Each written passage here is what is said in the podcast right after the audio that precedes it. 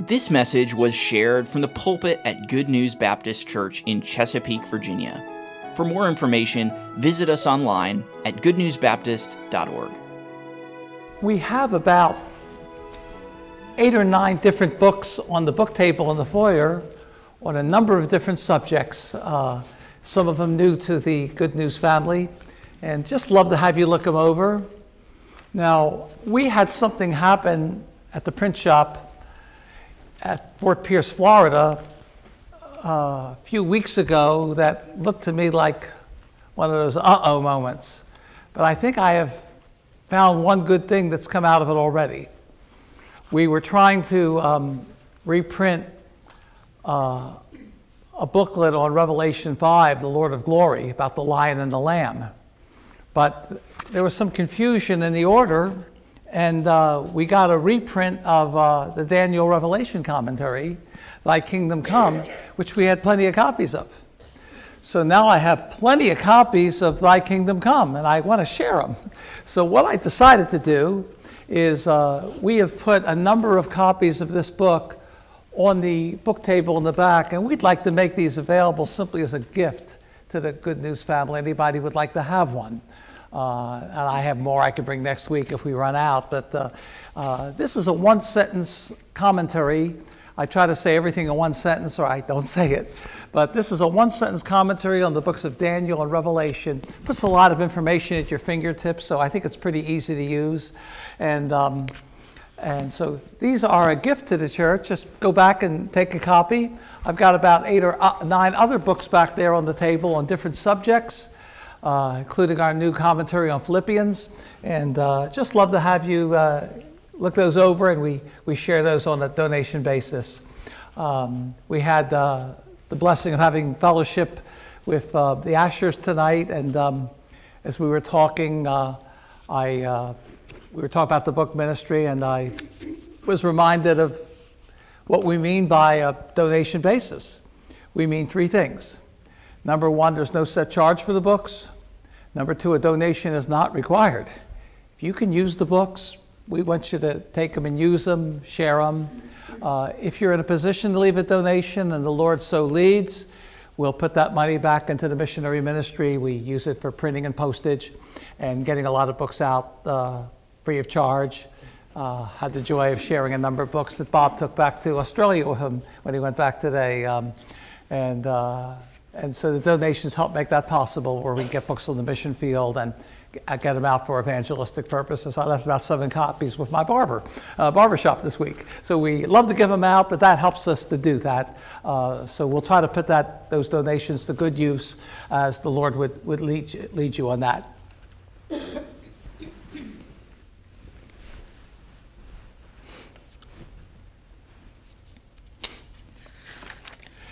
So good to see you, Reggie. Reggie, would you ask God's blessing on our time together, please? Pray God, Father, we thank you for this time that we've come together, study the Word. Lord, we just uh, thank you for Brother Joe It's in our way to aid in, in clearing in our minds those things that we have for Lord, we just pray that you and your Holy Spirit be upon Brother Joe tonight. I'll open our hearts to see what you have for us. Thank you love you in Jesus' name. Amen. Thank you, sir. Oh, as far as the book ministry is concerned, um, I would not like to think of where we would be at uh, on our book covers if it wasn't for Good News Baptist Church. Um, a number of the covers of the books back there are the artwork of Mary Lillian White, who was a longtime member at Good News, and uh, we're still uh, in communication. And now Olivia is helping us greatly with the covers. So uh, uh, we're, we're very blessed by uh, these two people who have donated their time to help us with this and uh, very grateful. As we go through some question and answers about Bible miracles in our class notes, uh, on page three of the second section, which is the question section, uh, and it's question eight. We have four sections in the notes. We probably should have numbered them all consecutively, but I didn't. Uh, but in the second section on questions and answers, page three, question eight Did miracles happen all the time in Bible days. In other words, as you read through the Bible and look at its history, where the people used to having miracles happen all over the place every day, so it became kind of a common phenomenon. We think of all the great miracles in the Bible and figure, wow, Bible's full of great miracles. Uh, we often don't see miracles like that. Uh, and we might think, well, they happened all the time in the Bible. Well, did they? Okay. Yes, I believe that's true. Um, see, there's some people who believe that you should expect a miracle all the time. I think it was Oral Roberts who popularized the phrase, a miracle a minute. You just expect all these miracles all the time. I don't believe that that's God's will, and I don't believe that that would be a good thing, a miracle a minute. And there are four reasons why I believe that. Number one, such a view does not understand the main motive for miracles. Such a view does not understand the main motive for miracles. And I'll talk about that a little bit later tonight. A second reason is this view does not fully appreciate the specialness of miracles. It doesn't fully appreciate the specialness of miracles.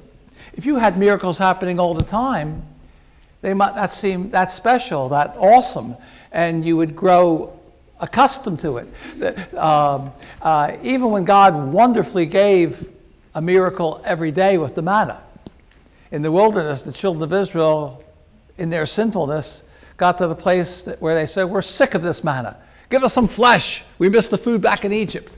Um, I, I, think that, uh, I, I, think that if God blesses us, we should never get familiar with his blessings. We should always be grateful. And, uh, but Ralph Waldo Emerson made an interesting observation years ago. He said, if the stars came out only one, once every 100 years, he said, when those stars filled the sky, everybody, that would be an event. If it only happened once, I think he said every 100 years, you might not even live long enough in your lifetime to see it. But if it came about in your lifetime, you'd want to see those beautiful stars and just hope that on the day they were supposed to come out, it wasn't cloudy in your neighborhood or something where you couldn't see them. But because they come out every night, if we're not careful, we can take them for granted miracles happened uh, at special times, and they were special. Uh, God always wanted us to treat them as something very remarkable and unusual, not just uh, something that would be every day. A third reason is that such a view does not give due attention to the Word of God. Such a view of a miracle a minute doesn't give due attention to the Word of God people think, well, I've always got to be wowed. I've always got to see something impressive. While they hold in their hands this amazing book that they should treasure and uh, rejoice in and dig into. But a lot of people figure Bible teaching, doctrine, boring. Uh, I want to be part of it, an exciting miracle fest. And uh, we forget how greatly we should be taken up with the Word of God. Jesus was very concerned. His miracles were signs to point to spiritual truth. He was very concerned when the people just got too taken up with the miracles and almost wanted to see some kind of a sensational show. In Luke 16, 19 through 31, in the narrative of the rich man and Lazarus, Jesus talks about how when they each come to the end of their life.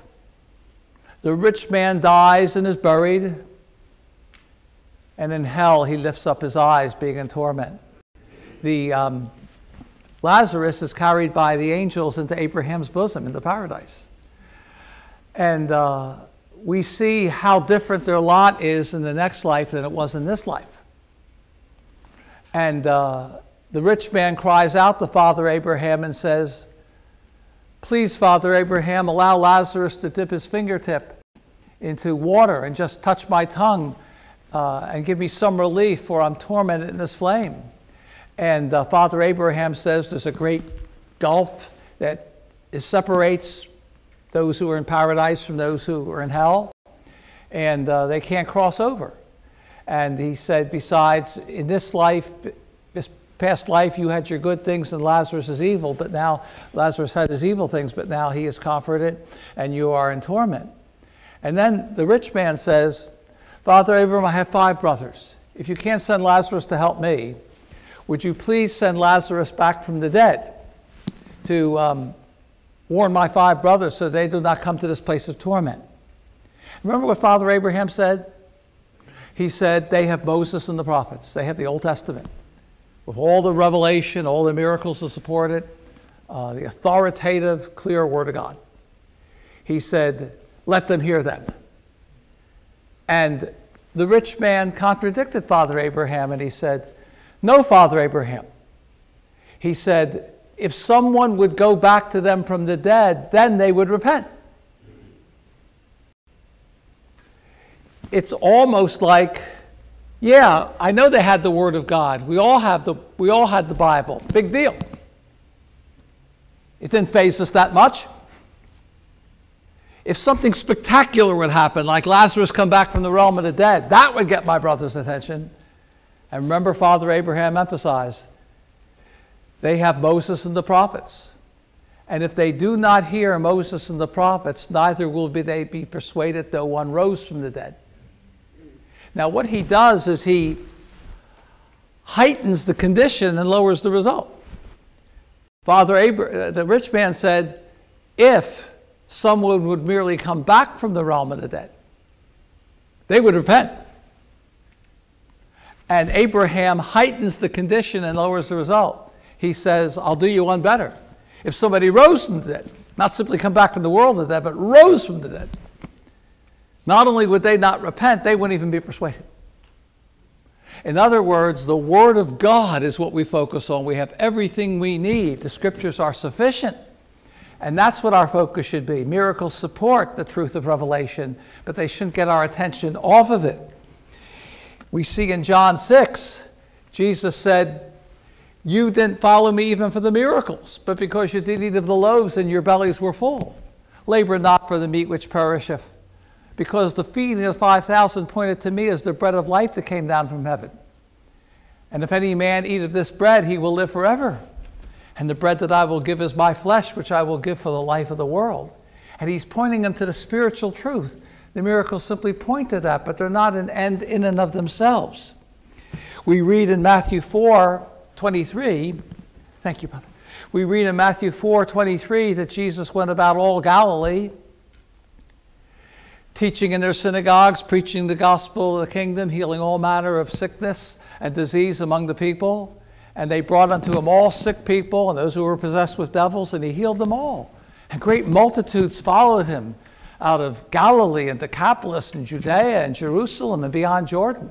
And that's the context for the Sermon on the Mount. As you go into chapter 5, and seeing the multitudes who were following him, partly because of all these great miracles. The miracles were great, but they were to get people's attention so he could teach them. And seeing the multitudes, he went up into a mountain, and when he was set, his disciples came unto him, and he opened his mouth and taught them, saying, Blessed. He goes into the great Sermon on the Mount. In Luke 11, 27 and 28, we read, And it came to pass, as he was speaking these things, a woman in the company, a certain woman in the company, lifted up her voice and said, Blessed is the womb that bare thee, and the paps that thou didst suck.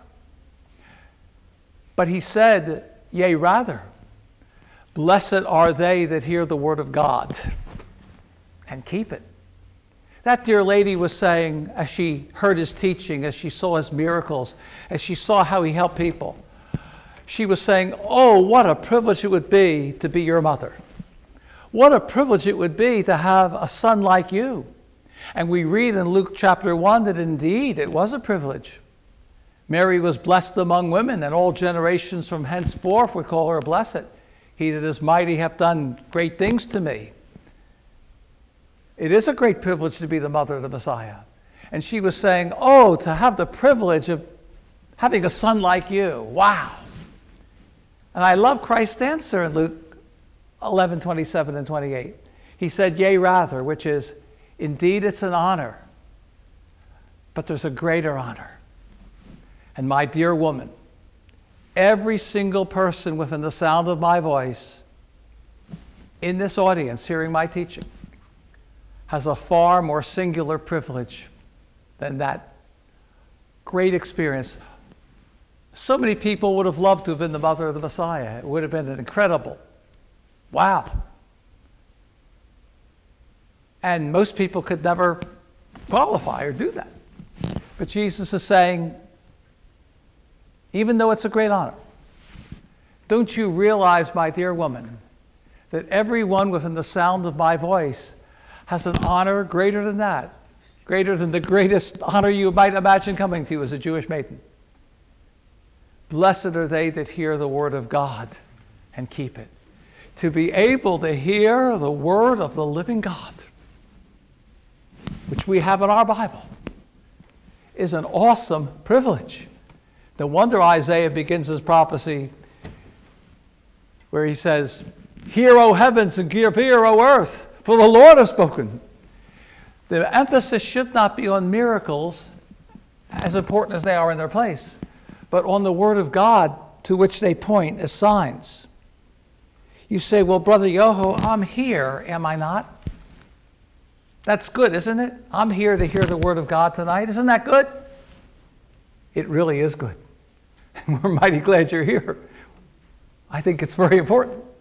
And I thank you for being here. Then another reason is a miracle a minute philosophy does not value daily divine providence. Miracles have a special place in God's plan, but God's everyday providence as He works in all the things in our lives, big, little, and small, things that look negative, things that are positive, daily loads us with benefits, mercies new every morning, great is His faithfulness. The everyday blessings of life are to be treasured and appreciated. Thou crownest the year with thy goodness, and all thy paths uh, drop fatness or drip with abundance. Uh, Psalm 65 11. Uh, we should enjoy the day. We should enjoy our surroundings.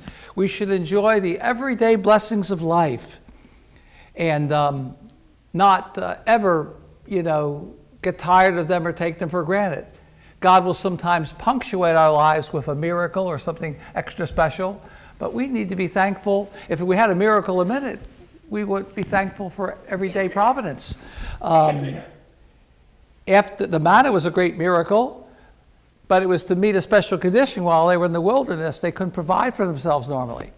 God says to them in Deuteronomy 8, God fed you with manna, which neither you nor your fathers knew, that he might humble you and prove you to know what's in your heart and to make you know that man doth not live by bread only, but by every word that proceedeth out of the mouth of the Lord doth man live.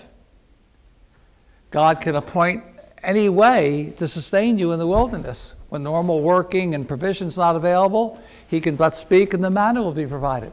But it's a special circumstance. In Joshua 5, when they come into the land, when they begin to eat of the corn of the land, the miracles of the manna stops because now they have the blessings of Canaan and, uh, and they're back to normal providential blessings again.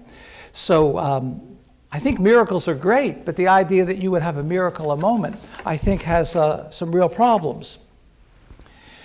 Our next question is identify the three great periods of miracles in Bible history.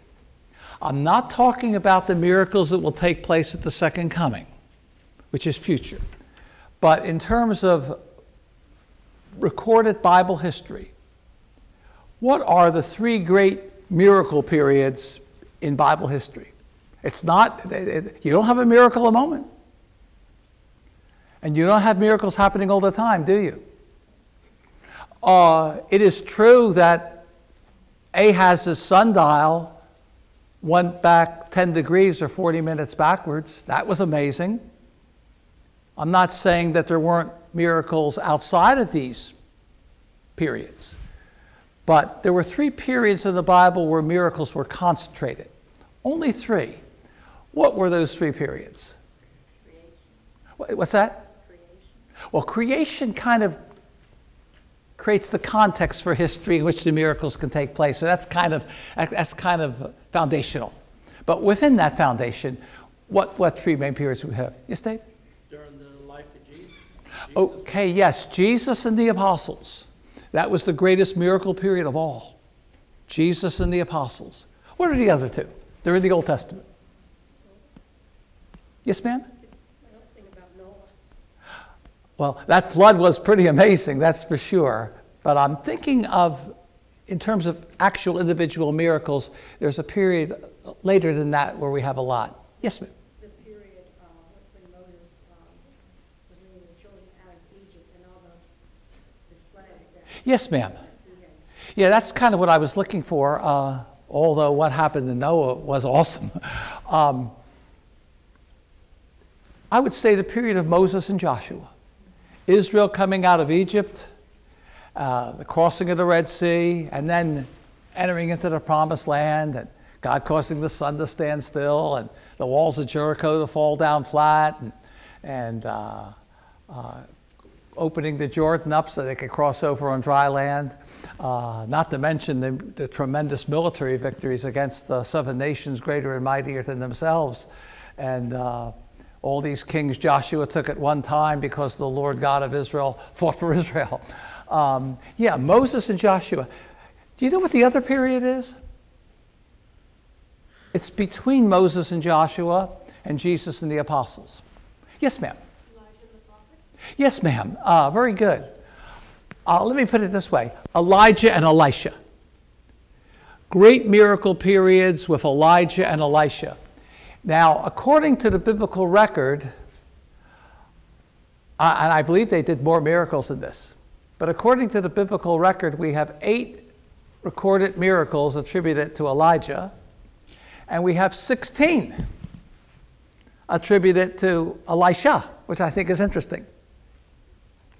But that was another great miracle period. There are some dear pastors and teachers who use that statistic, and I, I, I find the statistic interesting, but I don't think you can use it this way. But there are some dear pastors who will use that statistic to say Elisha asked for a double portion, and so according to the record, he did twice as many miracles as Elijah. Uh, and sometimes you'll hear that preached, but I don't think that's the case because in the Mosaic Law, in Deuteronomy 21 15 through 17, God says, if a man has two wives, and uh, the one wife is loved and the other is hated, and they both have a child, if the child of the wife that is hated is indeed the firstborn, then you must give the double portion to him and not to the son of the favorite wife if the son of the one who is hated is the oldest. And um, a double portion there simply means that the inheritance would be divided up, but the oldest son would get twice as much as his brother. That happened in Luke 15 with the parable of the prodigal son. Uh, when the younger son came and said, uh, Divide unto me the portion of the inheritance is coming to me, and then he took it all and wasted it in riotous living in a far off land. But he would have received one third.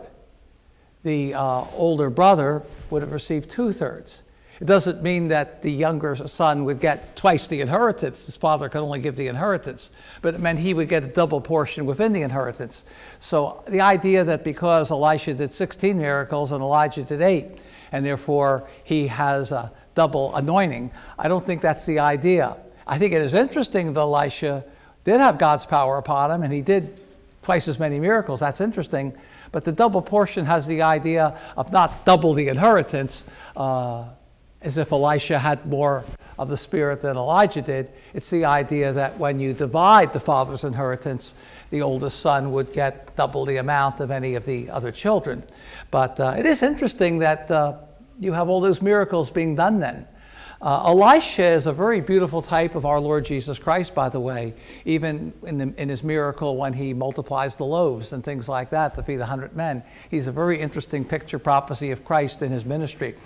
But um, that would lead me to this next question Do these three special seasons of miracles, and there are other great miracles that are not in this, for example, God rescuing Shadrach, Meshach, and Abednego from the burning fiery furnace, heated seven times uh, more than it was normally heated. There are some other great miracles, but they're concentrated in these three periods. And so when we realize that you have a concentration of miracles with Moses and Joshua, Elijah and Elisha, and Christ and the apostles. The question I would like to ask is Do these three special seasons of miracles have a common denominator? Is there something about these periods of time that would lead God to, in a special way, pour out miracle power? Do we see a common denominator between these three periods?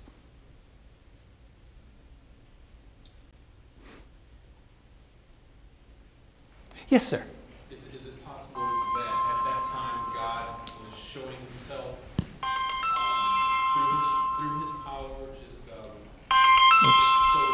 I'm not good at cell phones, Joyce. Excuse me. Oh, th- thanks, Mike. Sorry about that. No, i- Is it, is it possible that God was simply trying to show his power uh, in that way, more or less in a, in a, in, like you said, in a concentrated way, but it was just Well, that's a good point. God could perform miracles here and there for good reasons, but maybe sometimes He would just like to overwhelm people with what He could do. Uh, sort of like if you're going with your family to watch fireworks on Fourth of July, and then you have that grand finale, you know, where you just kind of say, "Wow." Uh, the other was good, but this is really good. Uh, I, I'm sure that could be involved, sir. Yes, sir. Is God speaking directly to the whole nation at each three of these times? He's trying to show the Jewish people He is God Almighty? I, I believe that's involved. I'm going to narrow the answer down a little bit, but I believe that's involved. Yes, Mike. like a transfer of power, a transfer of eras uh, from Moses to Joshua. Joshua was confirmed because he, he performed miracles like Moses did, and Elisha was confirmed because he performed miracles as Elijah did, and then the apostles were confirmed because Christ said, "You'll do greater miracles than I have done." That, that's good, Mike. I, I've never thought of that before, and I like that. In each case, you had a significant transition of power uh, from Moses to Joshua, Elijah, Elisha, Christ, and the apostles. Uh, uh, that wasn't the reason I was thinking of, but I think that's very interesting to observe. I think that's an interesting point. Yes, ma'am. I think the uh, common denominator may be um, Jesus. The others were pointing to Jesus, but when Jesus came, uh, that would be the beginning of the other miracles. So I would say the, the Yeah. common denominator. Yeah, Rosanna, thank you. I, um, I um, think that uh, since the greatest explosion of miracles was with Jesus and the apostles, certainly you can see the others as a buildup. I think that could be involved. Let me tell you what I'm looking at, though, because all these answers are helpful. I believe that the common denominator is to confirm divine revelation. To confirm divine revelation. When Moses and Joshua came on the scene, you had the giving of the law and the establishment of the Old Testament covenant. You had great new revelation being introduced. The Jewish people were being welded into a nation, a kingdom of priests, and uh, uh, they were um, had a special mission to the nations. God was establishing them by taking them out of Egypt. He was getting them settled in the promised land. He was establishing his covenant people and giving them his law. The Old Testament law was the basis of other revelation that would be given all through the Old Testament, uh, the law and the prophets. So there was a sense in which God was bringing together his great nation in a covenant relationship. He was laying the foundation by giving them the law, which would be the basis of all further revelation in the Old Testament. And to show that this revelation came from God and this covenant and this nation was established by God, he gave all these miracles to help confirm these in history. And the Egyptians and others were overwhelmed. They heard about it in Canaan and everything. No God like your God. Then, when Israel's history reached a very, very low moment, Elijah and Elisha ministered in the northern kingdom. They were already in apostasy with the worship of the golden calves. They were already in disfavor. Of all the 19 kings who reigned on the throne of the northern kingdom, some were better than others, but all of them were bad. Not a single good one among them. And it got even worse through the influence of Jezebel.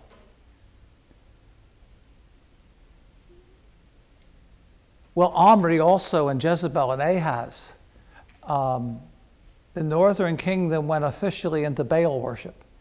Not only did they worship the golden calves, but they officially became Baal worshippers and persecuted the prophets of Jehovah.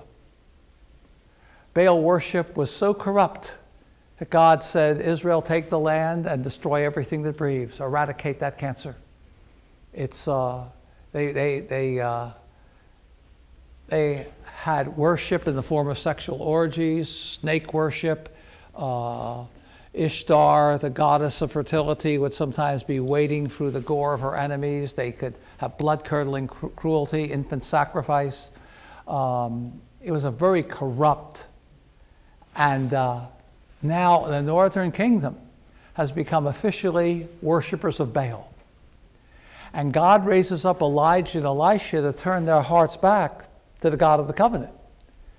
So, with all of Old Testament revelation at stake and hanging in the balance, God raises up Elijah and Elisha to call the people's hearts back to God and gives a lot of miracles to show that He is blessing that call to biblical revelation, would seem to me. And then when Christ comes and brings the new covenant, when he brings the fulfillment of all the Old Testament, God, who at sundry times and in diverse manners spake in time past unto the fathers by the prophets, hath in these last days spoken unto us by his Son. And he gives sevenfold description of the Son to show what a wonderful privilege it is that God would speak to us through his Son, whom he hath appointed heir of all things, by whom also he made the worlds, who being the brightness of his glory and the express image of his person, and upholding all things by the word of his power, when he had by himself purged our sins, sat down on the right hand of the majesty on high. This Son, this glorious Son, he's now speaking through. And he gives more miracles than ever through Christ and the apostles to show that now the new covenant in Christ's blood is being established. It seems to me that the common denominator of these three great miracle periods is confirming divine revelation. The basis of Old Testament revelation and the law, the calling of people back to them in the hour of dark apostasy, and then the glorious fulfillment of all the Old Testament in the New Testament revelation in the time of Christ and the apostles.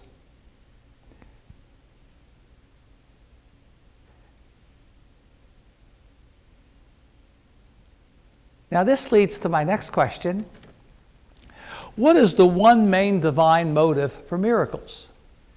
There are different reasons why God performs miracles, but what is probably the main reason?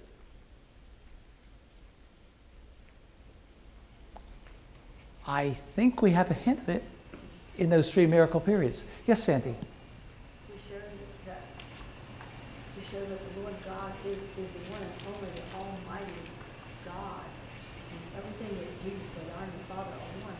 It's, it's it's still pointing to God. Everything is pointing to God, the, the Father, through Jesus. When the Old Testament is pointing to Jesus, it still points to Yes, ma'am. He still has the, uh, he is the only one to worshipped and honored. Yeah, I read a, I read a writer some years ago that shared something to me that I thought was fascinating. He was commenting on 1 Timothy 2 5, for there's one God and one mediator between God and men, the man Christ Jesus. And he said, in that verse, you have the great burden of both the Old and New Testament. The great burden of the Old Testament is there is one God. and the great burden of the New Testament is that there is one mediator between God and men, the man Christ Jesus. Uh, the, the main reason for miracles is to point to the greatness of the one true God and to establish his revelation as given in the Bible. And that's why I think we have those three main miracle periods with reference to confirming divine revelation or supporting a call back to it. And it points to the one true God. He's the true God. Now, I'd like to share a few passages that I think help spell this out for us and would be grateful for your reading. And one of the reasons I'm laboring this point is many of our charismatic friends will say, You're not a full gospel church because you don't believe in all the signs that took place back then in the first century, and uh, you don't emphasize all of the sign gifts and tongues and all of that, and uh, you're not a full gospel church. You only preach part of the gospel. I think it's very important to know that the main purpose of miracles is to confirm the revelation already given in the Bible. And in the Bible, we have God's Word and the historical miracles that support it. And that's where our focus should be. Miracles can be done for other reasons, like helping people, clearing a path for the gospel. But the main purpose for miracles has already been served within the covers of the Bible to demonstrate divine revelation and make that miraculous power a matter of historical record in support of that revelation given and recorded in the Bible. Um, I think it helps us when we interact with charismatics to point out that uh, those sign gifts in the first century were to confirm that these were God's messengers and he was doing a special event. But they were largely for the first century. God laid the foundation of the church and the apostles and, and uh, prophets, Ephesians 2.20. Then you build on that foundation. And we have a, a, a, great book to build on. But you don't expect all those sign miracles uh, to continue. Uh, they've served their purpose. The main purpose of miracles is to confirm divine revelation. And we have that revelation now completely given in the Bible and the great miracles that support it. And it's a matter of permanent record. And it should be in the Bible that we focus. Not that God can't, for other reasons, do miracles today, but the main reason has already been fulfilled. And we're pointed back to the Bible.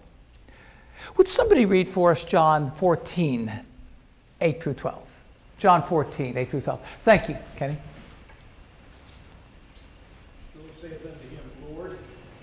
Father, and this of us. Jesus saith unto him, Have I been so long time with you, and, yet hast thou not known me? He that hath seen me hath seen the Father. And how sayest thou then, Show us the Father? Believest thou not that I am in the Father, and the Father in me? The words that I speak unto you, I speak not of myself, but the Father that dwelleth in me, he doeth the works. Believe me that I am in the Father, and the Father in me, or else believe me for the very work's sake. Verily, verily, I say unto you, he that believeth on me, the, the works that I do, shall he do also. And greater works than these shall he do because I go unto my Father. Thank you, Kenny. He that hath seen me hath seen the Father. Believest thou not that I am in the Father, and the Father in me? The words that I speak unto you, I speak not of myself, but the Father which hath sent me, he doeth the works. Believe me that I am in the Father and the Father in me. But even if my bare word is not sufficient to help you believe, though it should be, then I appeal to the works. Believe for the very work's sake. They show who I am, they show what I've come to do. The purpose of miracles is to confirm revelation and the claims of God's messengers, that they're sent by Him. Uh, let's have Mark 16, 15 through 20 read. Would somebody read that for us, please? Mark 16, 15 through 20. Dave, thank you. And so Pilate, willing to content the people, released Barabbas. Oh, I'm sorry, chapter 16, Dave, I'm sorry. 16. Yeah, I think you're in 15. Yeah.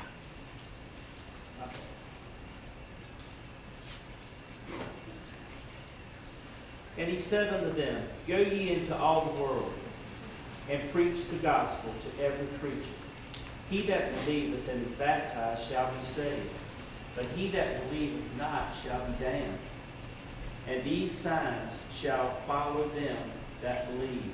in my name shall they cast out devils. They shall speak with new tongues. They shall take up serpents. And if they drink any deadly thing, it shall not hurt them. They shall lay hands on the sick, and they shall recover. So then, after the Lord had spoken unto them, he was received up into heaven and sat on the right hand of God. And they went forth and preached everywhere, the Lord working with them, and confirming the word with signs following. Amen. These signs, thank you, Dave, shall follow those who believe on my name. This impressive list of miracles to confirm the establishment of the gospel in the world at its inception. And so they went forth and preached everywhere, the Lord working with them and confirming the word with signs following. The main purpose of signs was to confirm the word, including these spectacular signs, these sign miracles of the first century. That purpose has now been fulfilled.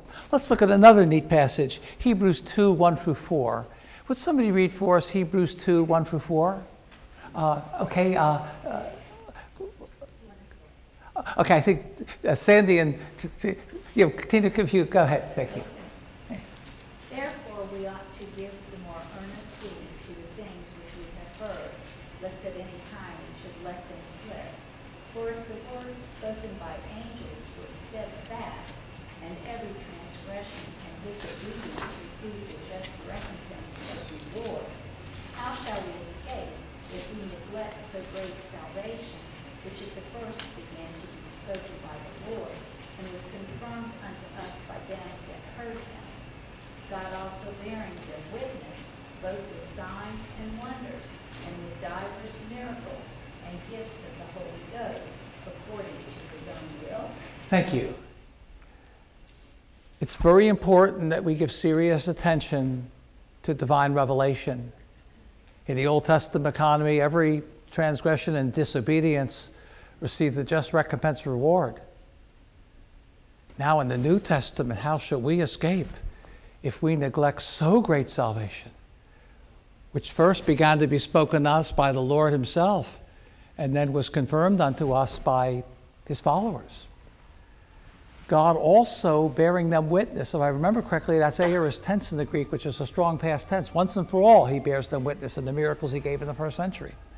God bearing them witness both with signs and wonders and with uh, diverse miracles and gifts of the Holy Ghost according to His own will. When this so great salvation, which first began to be spoken by Christ and then was confirmed unto us by those who heard Him, the apostles and first century witnesses and preachers, God confirmed their witness when the gospel was first being established in the world with all these wonderful miracles. He bore witness that this was truly from heaven with the miracles he gave that were unmistakable. And that's the main purpose of miracles to confirm divine revelation that we now have in the Bible with the record of the miracles that confirm it. And so when people say, you're not a full gospel church because maybe you're not drinking deadly poison and, and, and miraculously surviving, or uh, you're, you're not having a healing service or things like that, though God can miraculously heal in answer to the prayer of faith. We're not to expect miracles of the same sign nature type, and we're not to expect miracles on the same order because they've already served their wonderful purpose in laying the foundation of the church now built on the foundation of the apostles and prophets jesus christ himself being the chief cornerstone ephesians 2.20 and so i emphasize that because sometimes our charismatic friends will say uh, you have to have all these miracles. Well god can do miracles when he wants to. And there have been some wonderful miracles of healing for example uh, on people on our prayer list. But the main purpose of miracles has already been fulfilled and we shouldn't act as if it's all supposed to still happen today. The foundation's laid. Now we built on that foundation. Here's another question that was kind of brought to our minds by Kenny's reading. What are these greater works than these which we shall do? John 14, 12, where he says, Verily, verily, I say unto you, He that believeth on me, the works that I do, shall he do also. And greater works than these shall he do, because I go to my Father. We stand in amazement when we see Jesus feed 5,000 people out of a little lad's lunch. We stand in amazement when he says, Be still, and the raging storm becomes perfectly placid. What can we do here in the local church that would be greater miracles than these? Have you ever wondered about that? Yes, Sandy. What I think about when I read that.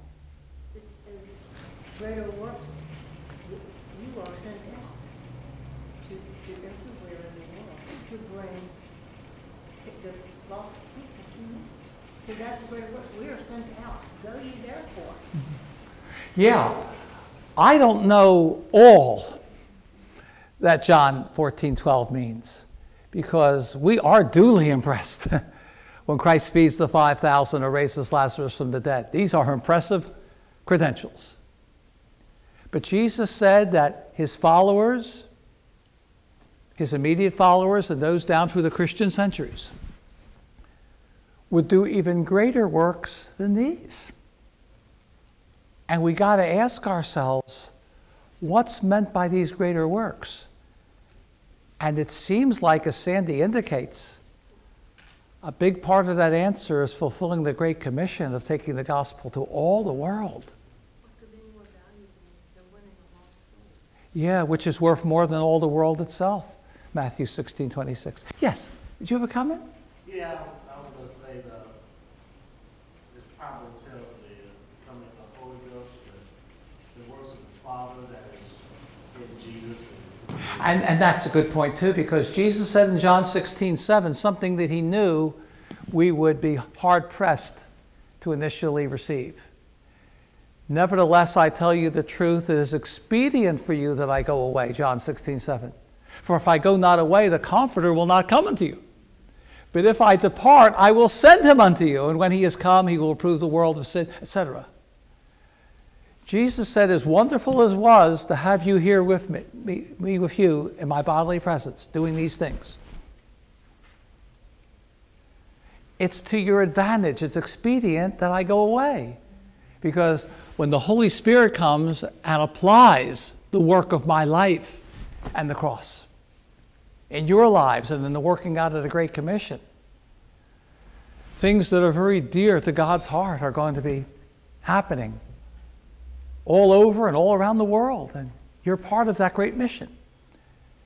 And I don't know all that's involved with those greater works, but I believe that when you have a New Testament local church that's involved in Great Commission ministry, going and baptizing and teaching, I believe the privilege of serving in that local church in fulfillment of the Great Commission is such a great honor that if we could grasp it more, we would be volunteering to do a whole lot more for God and saying, Please use me, please use me. I want to be involved. This is where history is happening. This is what's really important. I love that phrase in Ephesians 1 that when God raised Christ from the dead with his mighty power and caused him to be seated at his right hand in the heavenly places, far above all principality and power and might and dominion and every name that's named, not only in this world, but also in that which is to come, and have put all things under his feet. And I love this phrase and gave him to be head over all things to the church, which is his body, the fullness of him that filleth all in all. All the power, all the authority that Christ has is given to him for the sake of his church. Gave him to be head over all things to his church and that's why the Great Commission's introduced all power, authority is given to me, go ye therefore. All the power and blessing of heaven is upon this work that's so close to God's heart that He's commissioned all of us to be part of through His local church. And that means to be involved in the work of the local church is an awesome honor. And however gifted you are and can be involved, Lord, please use me here. And we might not fully understand all that John 14 12 means, But I think it means, wow, what we're doing in the local church is important to you, Lord. Please let me have a, a greater part in that. Please help me to make a difference. Did I see any other comments or hands raised? Yes, ma'am.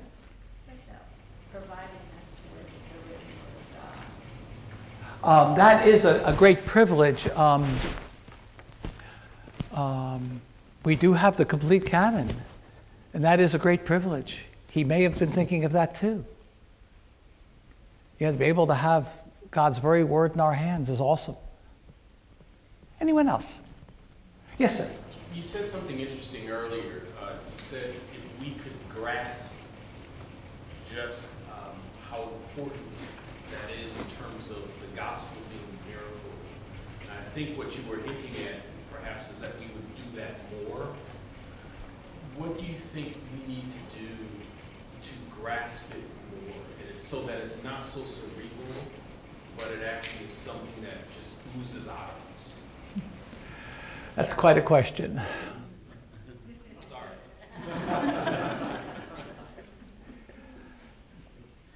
The answer I give, you probably won't hear in too many fundamental churches. I believe the answer is in the structure of the book of Romans.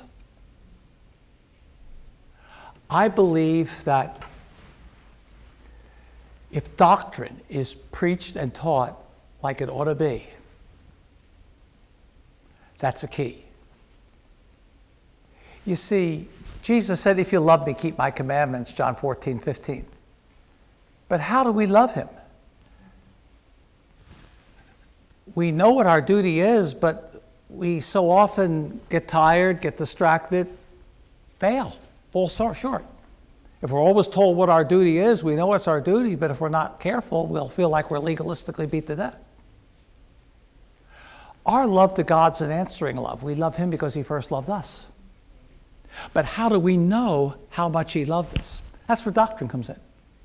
And so, after giving us a tremendous exposition of doctrine in Romans 1 through 11, he says, I beseech you, therefore, brethren, by the mercies of God, to present your bodies.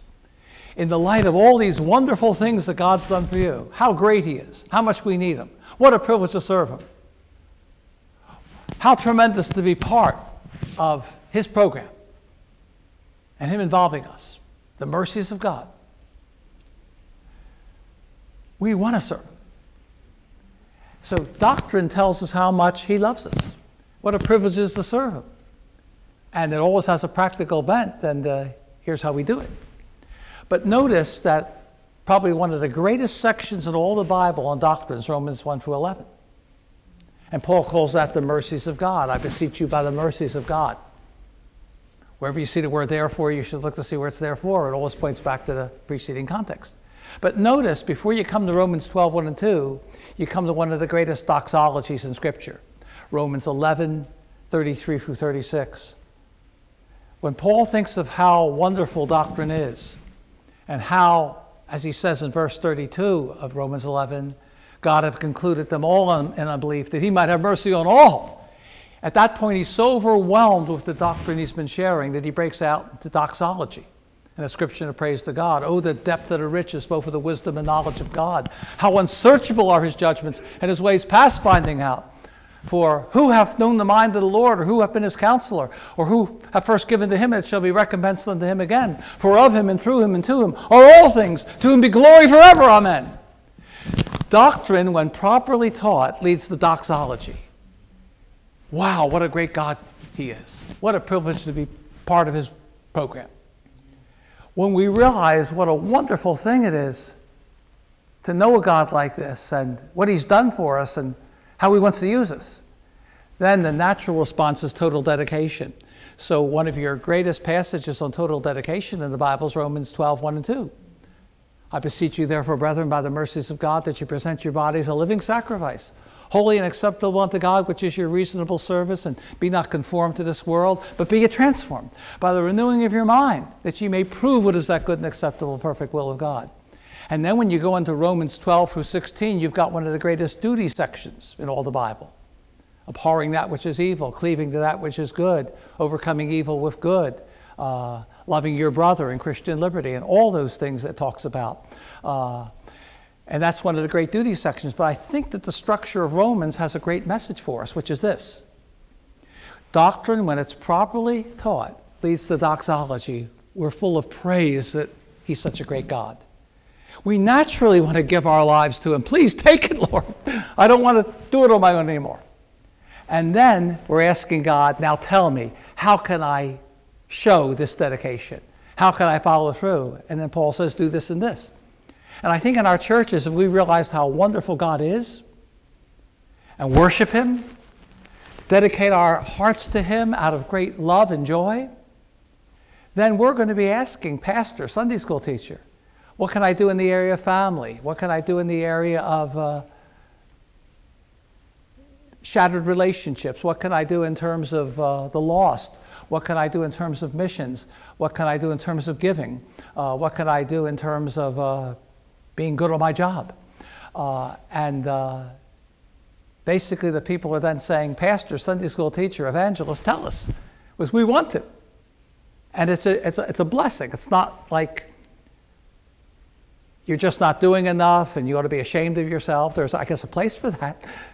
We need to be skinned alive sometimes, but we love him because we first love us. It's an answering love.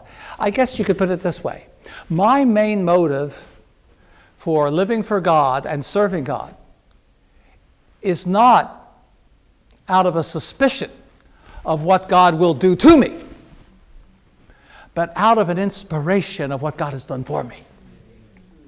And so Thiessen begins his textbook on introductory lectures to systematic theology by saying, It used to be that theology was the queen of the sciences and systematic theology the crown on the queen's head. But theology in our churches has fallen into great disrepute. They say, We don't want all that boring stuff. It's dry, it's academic. And sometimes it is taught and preached that way. But doctrine is basically the great spiritual truths about God and who He is and why we need Him and what He's done for us and how He wants to use us, the mercies of God. Then we respond in worship. Then we dedicate our lives. And then we want to know what the duties are and we have motive power to do them. So I didn't want to go all the way around the block to answer your good question, but I, I think the structure of the book of Romans provides a great key for us here to be dynamic in duty because uh, we want to serve God. And it's exciting. Thank you for listening. If you have questions about your relationship with God, or you would like to know more about the ministry of Good News Baptist Church, you can visit us online at goodnewsbaptist.org or call us at 757 488 3241. We trust your heart was challenged as you listened, and we want to encourage you to share this message with others. May the truth of God's Word be your guide as you strive to follow Christ and make Him known to others.